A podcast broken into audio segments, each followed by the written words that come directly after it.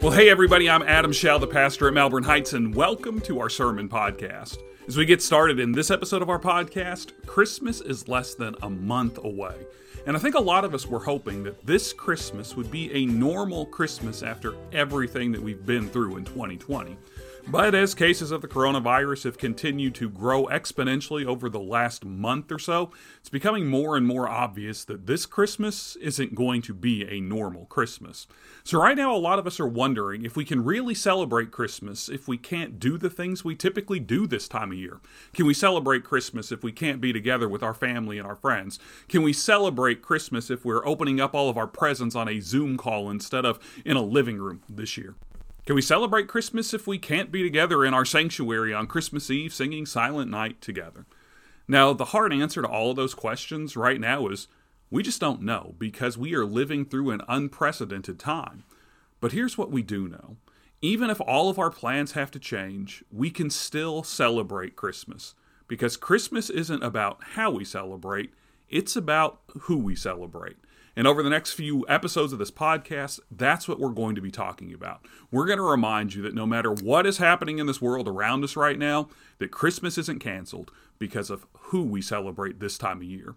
So let's get right into this episode. If you'd caught up with me a couple of weeks ago and asked me what I was going to be preaching about for Christmas this year, I wouldn't have had any problem telling you. I mean, I had a whole series of Christmas sermons that were completely planned out. So we were going to spend the next few weeks talking about Clark Griswold as he strung lights up all over his house in an attempt to create the perfect Christmas for his family. And then we were going to check in with Kevin McAllister as he fended off the wet bandits while he waited for his family to come home on Christmas Day. Then we were going to visit with the Grinch and discover that Christmas is about more than just presents. And we were going to wrap up by spending some time with Charlie Brown, finding out what the season is really all about. But over the last 10 days or so, all of those plans went flying out the window. And that's because COVID-19 has begun to exponentially spread across our country and across our community. Since November 1st alone, there have been more than 3 million people who have tested positive for COVID-19 in the United States of America, and more than 50,000 people who have tested positive for COVID-19 in our own state. And if all of those infections weren't bad enough, we have also seen COVID-19 contribute to the deaths of over 25,000 Americans and over 300 Kentuckians so far this month. And epidemiologists are warning us right now that it's only going to get worse over the next few months if we don't start taking the necessary precautions to once again slow the spread of this virus. So, about 10 days ago, our governor, Andy Beshear, began implementing new restrictions to try to slow the spread of this virus again. And that means that our kids aren't going to be going back to in-person school until January 4th at the earliest. It means that bars and restaurants are once again closed down for indoor dining.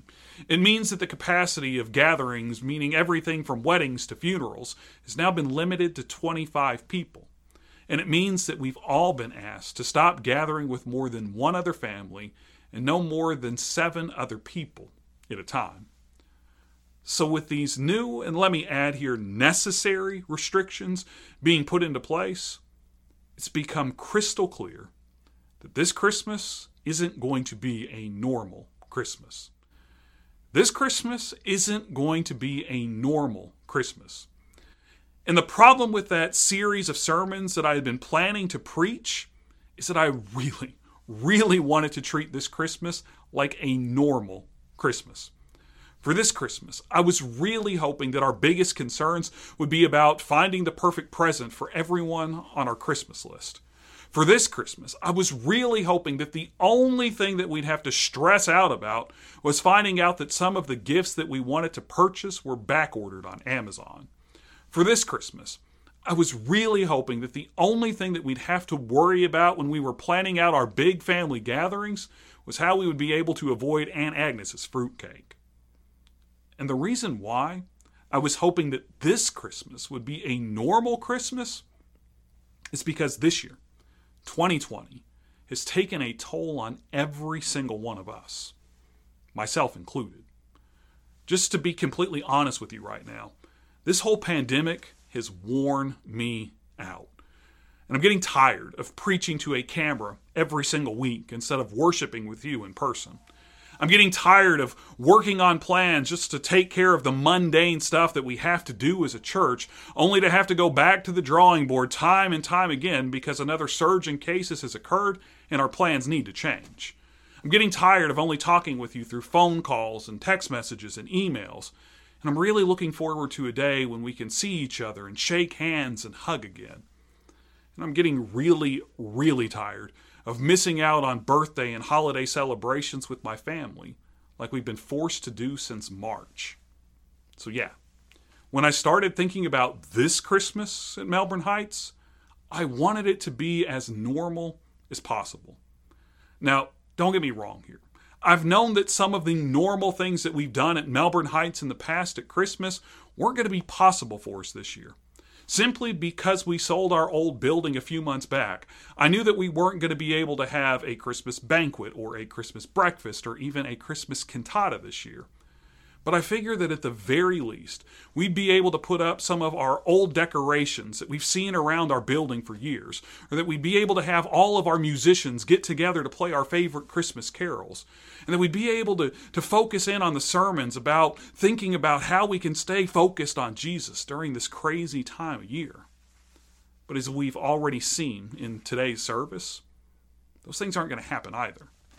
We're taking the governor's restrictions very seriously around our church. So instead of having all of our musicians get together every week to play our favorite holiday tunes for us, we're limiting our capacity in our offices to our music minister and one musician during these recording sessions. And since there are only two of them that we can see in the camera frame, there's no reason to do more than just put up a Christmas tree and none of the other decorations this year. And I've already told you that the sermon series that I had planned on preaching for Christmas this year, well, it just wasn't going to work with everything that's happening around us. So over the last week and a half, I spent a lot of time thinking and praying about what to preach this Christmas.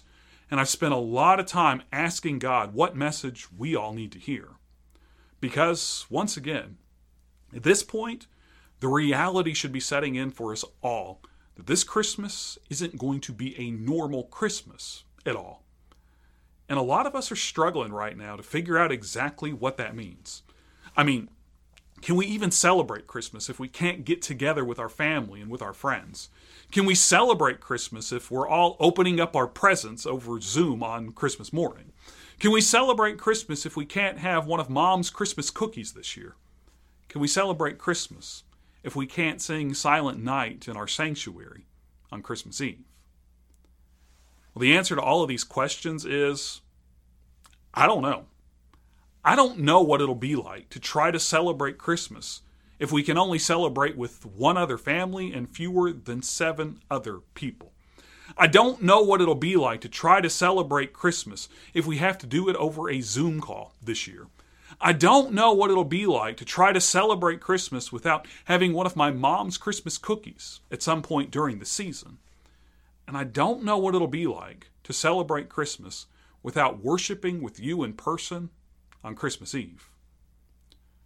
But here's what I do know. Even if we can't celebrate Christmas the way that we're used to, Christmas isn't canceled. Even if we have to change all of our plans, Christmas isn't canceled. Even if we can't see any of our family or friends this holiday season, Christmas isn't canceled. And even though I hadn't planned on quoting him for at least a couple of more weeks, I think Dr. Seuss does a really good job of explaining why Christmas will never be canceled in his classic book, How the Grinch Stole Christmas. Now, of course, this entire book is about one bad banana with a greasy black peel of a character who invaded the poor, unsuspecting town of Hooville and did everything in his power to ruin their Christmas celebration. So, as Dr. Seuss tells us, he slithered and slunk with a smile most unpleasant around the whole room, and he took every present. Pop guns and bicycles, roller skates, drums, checkerboards, tricycles, popcorn, and plums. Then he slunk to the icebox. He took the Who's Feast. He took the Who Pudding. He took the roast beast. He cleaned out that icebox as quick as a flash. Why, that Grinch even took their last can of Who hash. But in spite of his best efforts to steal Christmas, when the Whos awoke the next morning on Christmas Day, every Who down in Whoville, the tall and the small, was singing without any presents at all.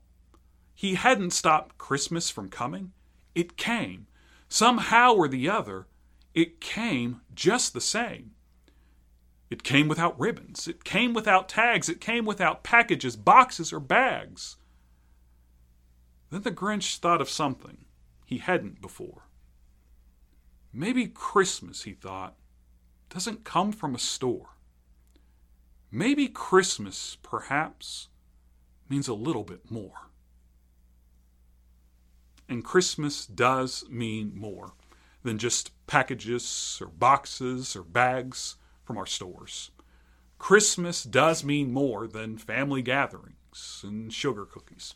Christmas does mean more than special services at our church or meals there. And that's because Christmas isn't about how we celebrate. Christmas is about who we celebrate. Christmas isn't about how we celebrate. Christmas is about who we celebrate. So over the next few weeks, instead of talking about how we can celebrate Christmas this year, I want to talk about who we celebrate at Christmas every year. And there's no better place for us to start talking about who we celebrate at Christmas than at the very beginning of the Christmas story. And this story begins in Luke chapter 2.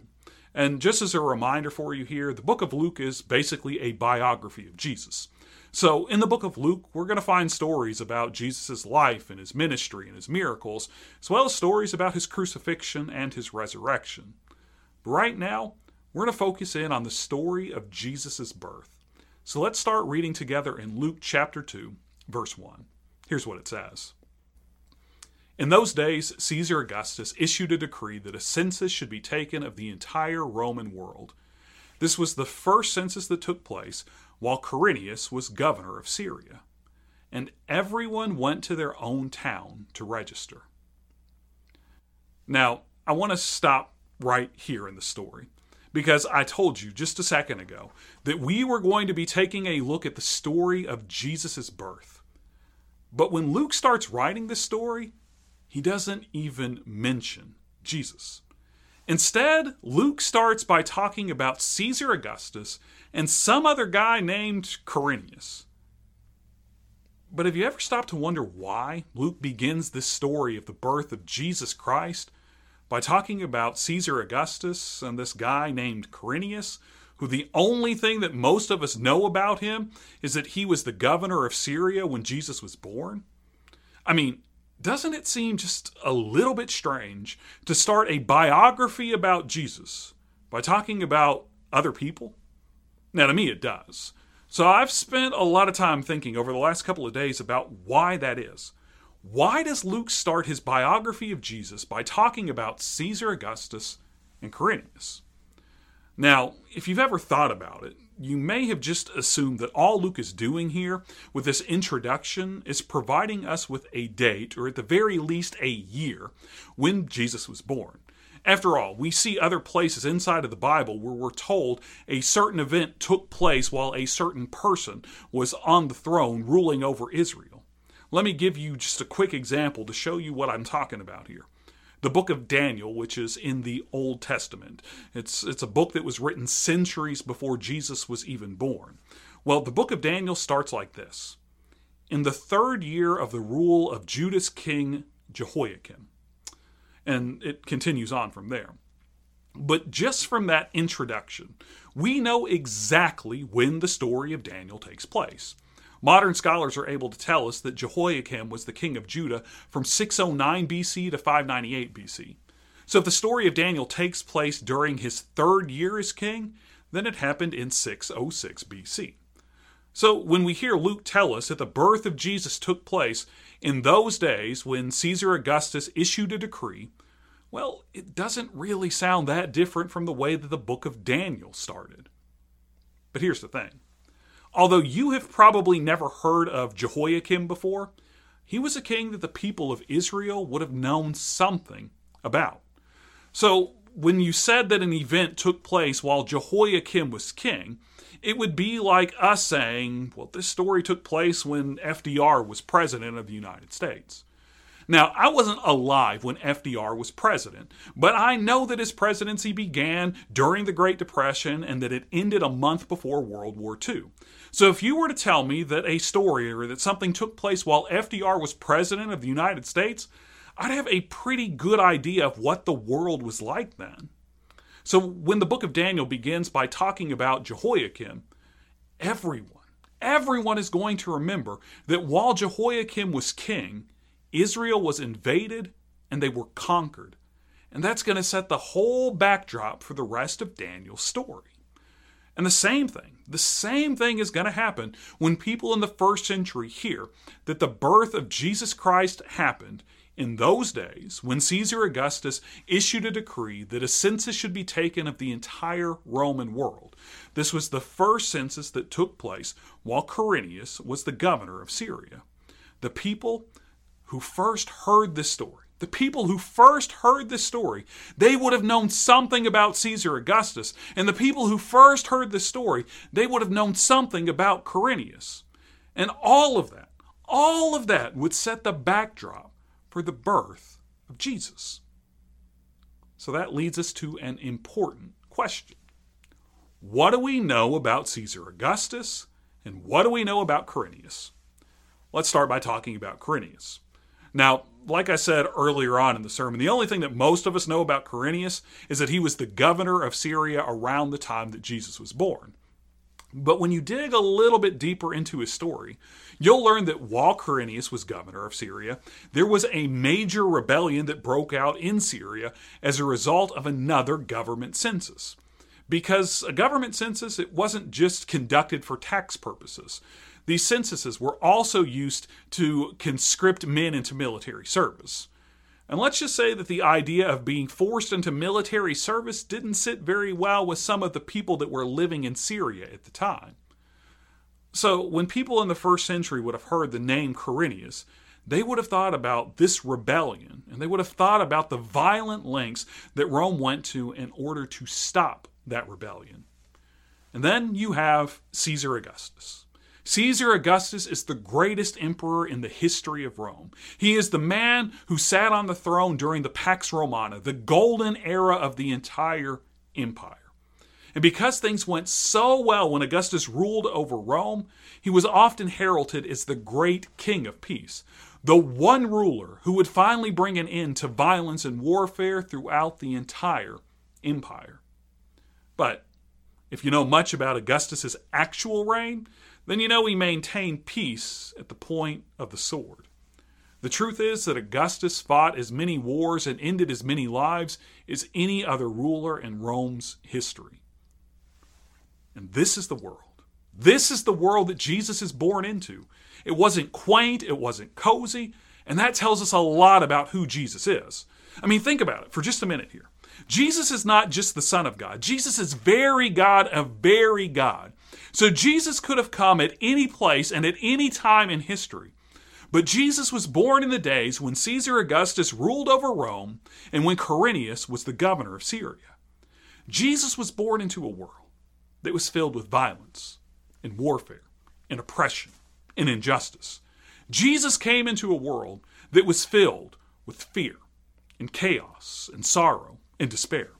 Jesus came into a world that was filled with pain and suffering and stress and anxiety. So why did Jesus come when he did? Well, when Luke tells us that Jesus was born while Augustus ruled over Rome and Quirinius was the governor of Syria, Luke is showing us that Jesus didn't come into a perfect world. Jesus came into the real world. Jesus didn't come into a perfect world. Jesus came into the real world.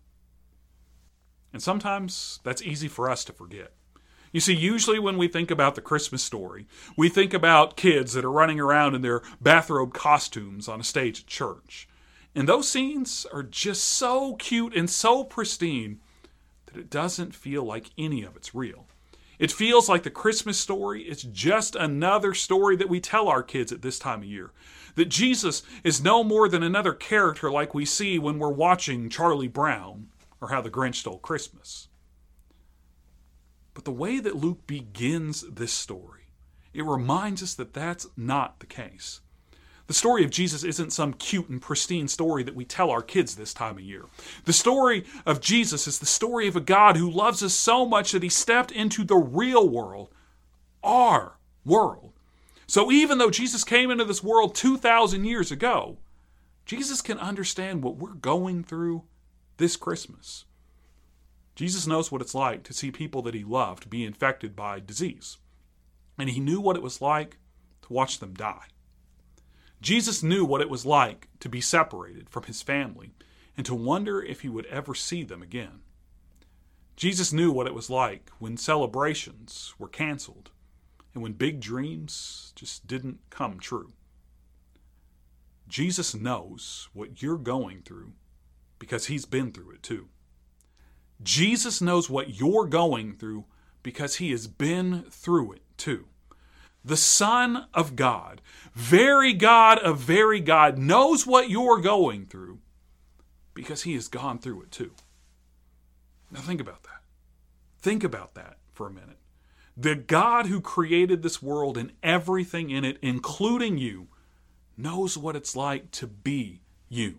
He knows the ups, he knows the downs, he knows it all. And that's the God that we get to celebrate at Christmas. That's the God that this season is all about. So yeah, this Christmas isn't going to be a normal Christmas. But no matter what you're thinking or feeling or going through as you try to wrap your mind around what this season is going to be like this year, God understands.